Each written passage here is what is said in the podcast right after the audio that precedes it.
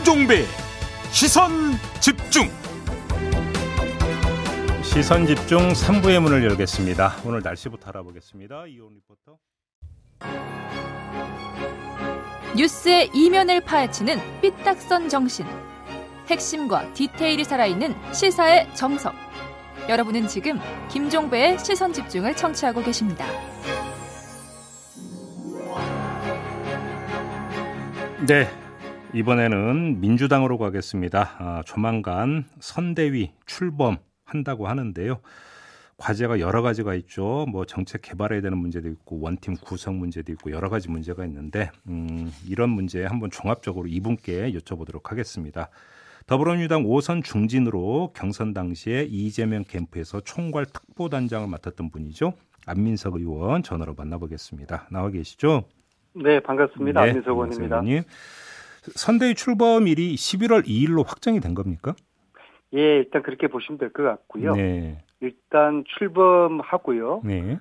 이후에 좋은 분들을 계속 모셔서 채워갈 것입니다. 아, 그럼 혹시 그 공동 선대위원장에 네. 그당 밖에 깜짝 인사가 나올 수도 있는 겁니까? 그럴 가능성이 있죠. 근데 제가 그걸 지금 말씀드리면은 깜짝 지명이 아니겠죠. 아 그래요? 양해해 주시기 바라겠습니다. 네, 그러니까 참고로 앞으로 네. 이 5개월 이제 150을 남은 이 선거 기간 동안은 중원 전투가 중요하지 않겠습니까? 네. 중원으로 나가서 청년과 여성의 마음을 얻는 후보가 이길 것인데요. 음, 음. 저는 그러기 위해서는 고루한 인사들보다는 음. 참신하고 유능한 외부 인사 영입을 하는 것이 꼭 필요하다고 생각합니다. 그러면 청년과 여성한테 어필할 수 있는 그 원외 인사 이렇게 정리하면 되겠네요, 의원님. 네, 네, 저는 그렇게 네, 기대하고 있습니다. 근데 그 전에 의원님께서 셀럽을 언급하신 적이 있습니다. 유시민 이사장을 포함한 셀럽들이 나서서 어, 이재명 후보에 대해 반감을 갖고 있는 지지자들에게 적극적인 호소를 해줄 거라 기대하고 또 준비되고 있는 걸로 알고 있다 이렇게 말씀하신 바가 있는데 유시민 전 이사장은 딱 잘라 정치 안 한다고 이야기했거든요. 이거 어떻게 된 얘기입니까? 네, 예, 그 분들은 캠프에는 들어오지 않을 테고요. 네. 또 그건 또 바람직하게 보이지도 않고요. 음흠.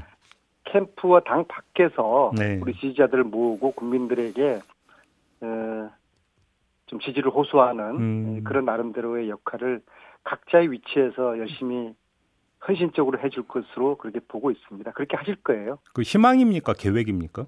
아 그렇게 하실 겁니다. 그렇게 하실 거 그 말씀이 그럼 뭔가 이야기가 되고 있다는 게 있다는 이야기인가요? 어 그분들이 네. 정권 교체되는 걸 그냥 두고 보지 않으실 분들이거든요. 음. 그리고 우리가 지난 MB 박근혜 정부의 그 참혹한 시기를 경험을 했기 때문에 네. 그런 정치 세력에게 다시 권력을 준다는 것은 음. 국민들에게 또 역사의 죄를 짓는 거 아니겠습니까? 네. 저는 에, 가만히 있으라고 그래도 그런 분들은 역할을 헌신적으로 하실 분들이라고 봅니다. 알겠습니다. 지금 계속 그 일관되게 의원님께서 그분들이라고는 복수로 지금 말씀하고 계시는데 그러면 그분들을 구성하는 사람들 중에는 유시민 이사장 말고 또 누가 있습니까? 문성근 그 선배님도 계실 거고요. 예. 기본적으로 저희들에게 어, 당내 여러 가지 정파가 있잖아요. 네, 네, 네. 네 정파를 떠나서 예, 민주당 지지자들에게 음. 그 좋은 평을 받고 있는 네. 비정치권 인사들이 있지 않겠습니까? 네, 네. 어, 그런 분들이 총망라하는 음. 그런 그룹들이 만들어지는 걸로 알고 있습니다. 만들어지는 걸로 알고 있다. 알겠습니다. 뭐 이건 희망 수준을 넘어선 말씀으로 그냥 이해를 하겠습니다. 그러면 네 그렇게 이해하셔도 됩니다. 알겠습니다. 정책 관련 이야기로 좀 넘어갔으면 좋겠는데요. 일단 지금 이재명 후보면 가장 먼저 떠오르는 건 기본소득 아니겠습니까? 근데 네. 송영길 대표가 어제 어떤 말씀을 했냐면 기본소득에 대해서 이건 장기적 과제다 이렇게 이야기를 했거든요. 네. 이걸 어떻게 해석을 해야 되는 겁니까? 이제 캠프가 구성되면은 캠프 내에 이제 정책 단위가 꾸려질 것이고요. 그 예. 그 정책 단위는 어, 또 당의 민주정책연구원도 있고요. 음. 또 정책위원회도 있고 또 상임위 관련 또 위원회가 있지 않겠습니까? 예, 예, 예. 그래서 어, 어느 한 특정인의 후보도 아니고 당 대표도 아니고 음. 시스템에 의해서 여러 정책들이 토론되고 취합되고 판단돼서 결정돼서 발표되는 그러한 시스템에 의해서 작동되는 정책 결정 과정들이 있을 거거든요. 네. 그래서 어, 그런 것들을 좀 지켜보는 것이 필요할 것 같습니다. 근데 제가 이 질문을 드리는 특별한 이유를 아마 의원님도 아실 거라고 생각을 하는데요. 이재명 후보는 경선 과정에서 어떤 말씀까지 했냐면 전 국민 1인당 100만 원씩 지급하고 청년에게는 100만 원을 추가로 지급한다라는 구체적인 지급 계획까지 밝히지 않았습니까? 근데 당 대표께서 장기적 과제라고 한다면 이건 지금 뭔가 그 엇박자를 내고 있는 거 아닌가요? 기본소득이라는 것은 이제 이재명 후보의 그 브랜드 정책이라고 볼 수 있지 않겠습니까? 예. 그런데 이제 그것에 이제 속도의 문제에 있어 가지고는 어, 이견은 있지만은 음. 그 방향에 대해서 다 일치하는 것 같아요. 네. 그래서 송영길 대표가 하신 말씀도 당장에 전면적으로 시행하기는 현실적으로 어려운 그런 측면에서 방점을 주신 것이고 네. 그 자체를 반대, 하지는 않은 걸로 이해가 되거든요. 그렇다 그러면은 이 속도 조절의 문제를 어떻게 할 것인가 그것은 음. 이후에 어, 캠프 정책 단위에서 전문가들과 함께 논의되고 결정될 것이라고 이렇게 보아집니다. 글쎄요. 이거는 지금 이 방송 듣고 계시는 우리 애청자 여러분들 어떻게 평가하실지 모르겠지만 100만 원씩 지급이라고 하는 것들은 직권 그 하면 이렇게 이제 그 이야기를 했던 걸로 제가 기억하고 있는데 송영길 대표의 발언은 후퇴거든요. 이거는 그러면 이제 후보의 이야기는 이제 이, 에, 임기 마지막 5년 차 네. 27년에 이제 마무리하는 음. 그런 취지의 이제 이야기는 한 바가 있고요. 그거 음. 역시도 후보가 누누이 이야기했던 것은 그 당장에 하자는 것은 아니다. 음. 어, 그런 이야기는 누누이 했다는 말씀을 꼭 드리고 싶네요. 알겠습니다. 하나만 더 여쭤볼게요. 관련해서 그 네. 이재명 후보가 이낙연 전 대표를 만난 다음에 이낙연 대표의 신복지 정책을 적극 수용을 하겠다라는 취지의 말씀을 하신 바가 있지 않습니까? 그런데 네. 이낙연 그 전 대표의 신, 그 신복지 구상은 사실은 보편이 아니라 그 선별의 기초를 두고 있는 어떤 복지 그림이고 이재명 후보의 기본소득은 보편을 그러니까 그 토대로 두고 있는 복지 그림인데 이게 조화가 될 수 있는 겁니까? 저는 개인적으로 신복지 개념은 굉장히 필요하다고 보고요. 네. 이것은 이제 중산층을 확대하고자 하는 기본적인 취지를 갖고 있기 때문에 음. 이번 대선에서도 결국에는 어, 중도 싸움이 되지 않겠습니까? 특히 49대 51의 싸움이 된다고 보면은 네. 어 중도층을 확대하는 신복지 개념은 받아들일 필요가 있다고 보고요. 그리고 이제 후보께서도 이렇게 말씀을 하셨고 음. 어 단지 어 그런 걸 보시면 될 것 같아요. 이재명이라는 정치인을 보면은 진보도 아니고 보수도 아니고 음. 실용을 추구 하는 실용의 방점을 찍는 이제 그러한 정치적인 철학을 가지고 있어요. 즉 진보군 보수군 간에 예. 국민에게 도움이 되는 것이면은 음. 한다. 그런 취지니까 그것이 굳이 보편적 선별적 그런 차원을 넘어서 뭐 그건 이제 가치와 철학의 개념이지 않겠습니까? 네. 그런 이분법적인 어 논리를 넘어서 국민들에게 필요한 실용적인 정책이라면 뭐든지 채택할 수도 있다. 네. 그것이 이제 이재명 후보의 입장이고 철학이라고 보시면 그 말씀은 충분히 성립될 수 있는 말씀이시긴 한데 근데 문제는 기본소득 하나만 가지고도 재원이 어디 있느냐라는 공격이 많이 들어왔는데 신복지 결합을 하면 규모는 더 커지는 건데 재원 조달이 가능한 겁니까? 항상 뭐 재원 재달의 문제는 논란이 있는데요. 네. 신복지든 아니면은 또 기본소득이든 음. 저는 앞으로 남은 150일 동안에 어, 정책에 관련돼서 음. 치열한 논쟁 음. 그리고 비판 음. 그런 과정을 통해서 이제 채워 나가는 그리고 정책의 완성도를 기해가는 음. 그러한 대선이 되었으면 좋겠습니다. 예, 지난 여야의 경선 과정을 보면은 음. 이건 무슨 정말 부끄러운 예. 음, 그런 저 경선이었는데 이제부터라도 비전과 정책 그리고 희망을 줄 수 있는 네. 그러한 여야 후보 간의 경쟁이 되기를 바랍니다. 음식점 총량제 발언은 의원님은 어떻게 해석을 하셨어요? 이재명 후보의 의도를 어떻게 읽으셨습니까? 근데 가볍게 보면요. 예. 저 이런 이야기를 그 백종원 씨가 진작 했던 이야기거든요. 어. 그때는 아무런 거부감이 없었어요. 백종원이 하면은 옳고 이재명 후보가 하면은 비판을 받아야 된다. 예. 거기는 동의하지 않, 고요 예. 그리고 사실 우리가 음식점 말고도 음. 소상 자영업자들이 전 세계에서 가장 많은 비율을 차지하고 있지 않습니까? 예. 경제활동 인구의 뭐 25% 정도가 자영업을 하는 분이라고 하는 것은 음.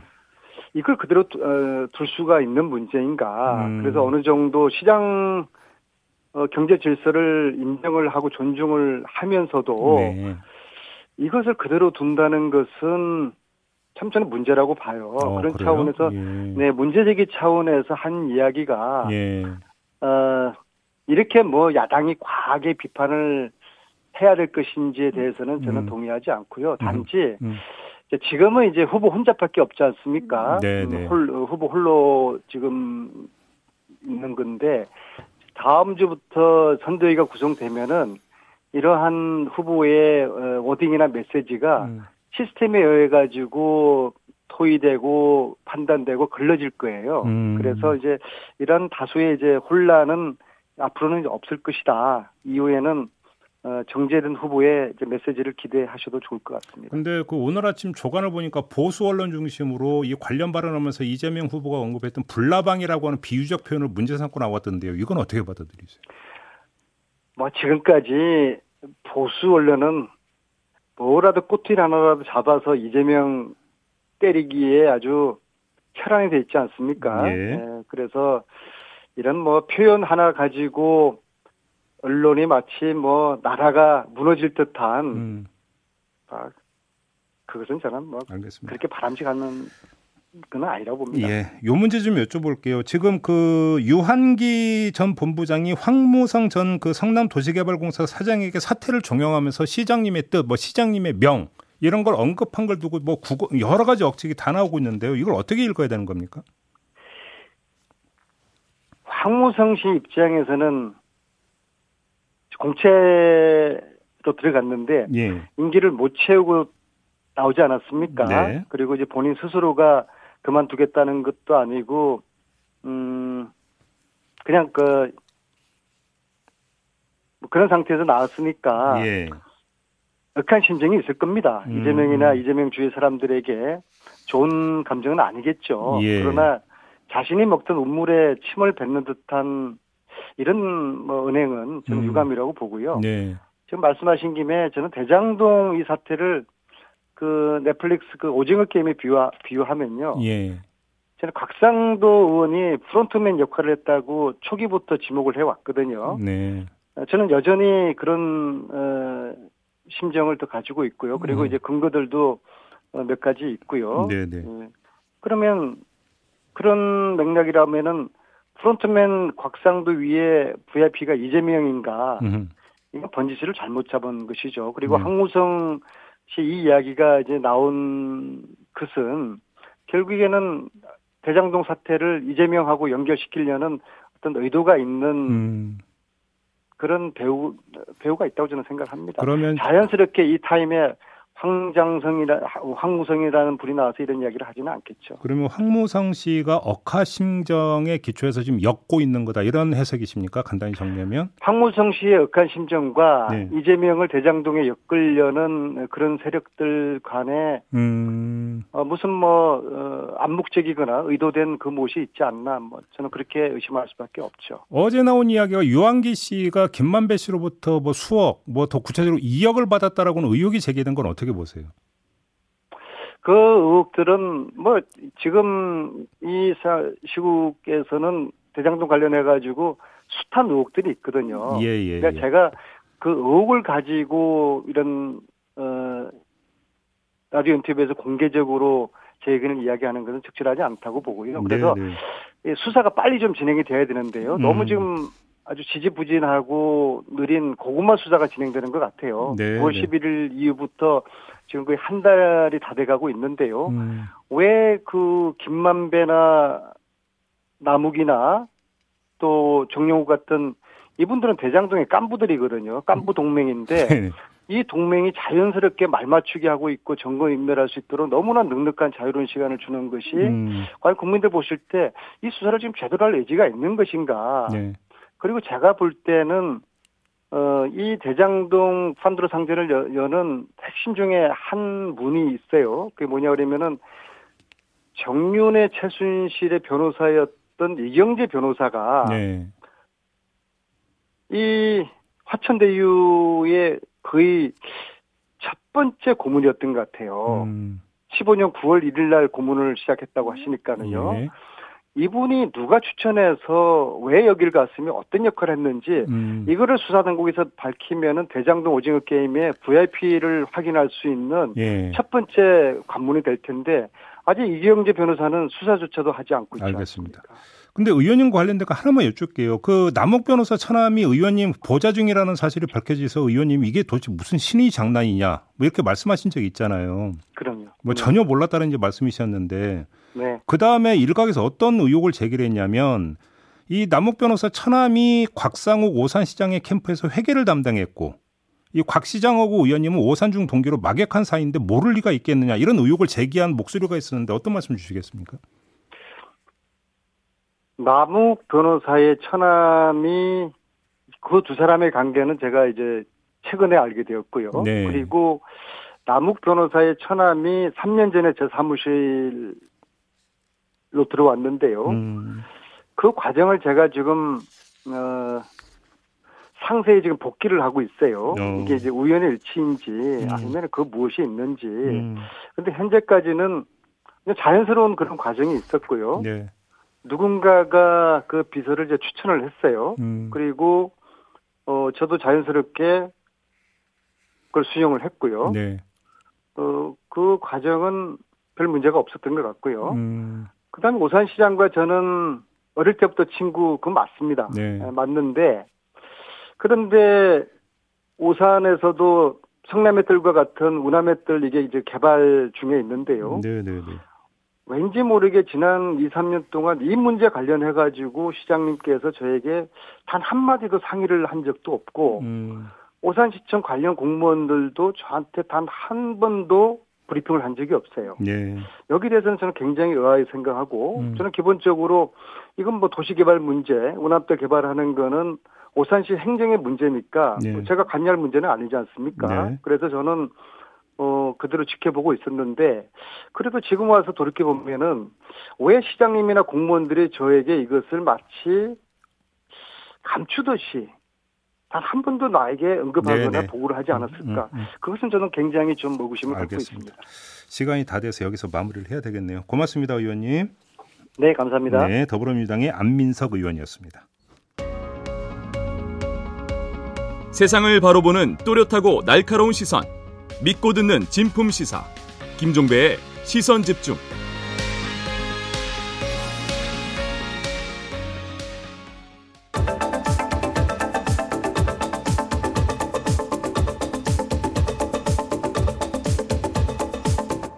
네, 피컨 뉴스 진행하겠습니다. 헬마우스 임경빈 작가 모셨습니다. 어서 오세요. 안녕하세요. 어떤 이야기입니까? 오늘은 저희가 오랜만에 오디오로 시작을 해보겠습니다. 지난 5월 25일 시선 집중 인터뷰였는데요. 먼저 들어보시죠. 군 당국으로부터 좀 전화를 받은 게 있어요. 오. 네, 근데 이제 따로 신원은 밝히지 않으셨는데 음. 군 관계자라고 이제 말씀하시고 제보를 관련해서 이게 사실을 확인하고 올리는 부분인지 이게 사실이 아니면 이제 명예훼손으로 고소를 당할 수 있다 이제 이런 음? 내용의 전화를 좀 받았었습니다. 어, 기억나요. 그러니까 6대전. 네. 6대전 운영자 김주원 씨 인터뷰였는데. 그렇습니다. 네. 육군훈련소 대신 전해 드립니다. 페이지를 음. 운영하고 있었는데 네. 제보에 따라서 고소를 당할 수 있다. 음. 이제 이런 전화를 받았었다고 했는데 실제로 이 김주원 씨가 어, 최근에 군 관계자로부터 고소를 당했다는 사실이 어제 알려졌습니다. 네. 어, 6대전 페이스북 페이지에 올라온 글인데 지난 8월에 올렸던 제보 게시물 관련해서 정보통신망법상 허위사실 유포 이런 음. 명목으로 이제 고소를 당했다. 네. 그래서 조사를 받고 왔다는 겁니다. 음. 어, 이번 일이 이제 보도가 되면서 제보를 망설이게 되는 장병들이 혹시 있을까봐 어, 제보자의 신원만큼은 반드시 지키겠다. 이제 이 점을 또 강조하기도 했습니다. 근데 누가 고소한 거예요? 어, 이게 이제 군 조직 차원에서 고소가 이루어진 건 아니고요. 예. 어, 현직 정보사 부대장이 개인 자격으로 고소를 했답니다. 음. 예, 당시에 그 제보 내용을 전한 걸 보면은 코로나 확산이 한창이던 시점에 어, 국군 정보사령부 예하부대에서 국정원 신임 요원 등 200여 명이 모여서 술을 마시면서 회식을 했다라는 어허. 내용의 제보입니다. 예. 어, 부대는 뭐 출장 뷔페까지 불러서 음식을 준비를 했는데 예. 해당 업체와 통화해서 배달 사실도 이제 확인을 했다고 하고요. 예. 에, 그러면서 제보자가 했던 얘기가 회식에 참석한 신임 국정원 요원 중에 정보사 예하부대장의 딸이 있었기 때문에 회식이 진행됐다 이런 식의 의문을 제기하기도 했습니다. 네. 예, 그리고 이제 뭐 이 내용을 영상물로 구성해가지고 유튜브 채널에도 올렸습니다. 근데 그게 허위 사실이라는 건가요?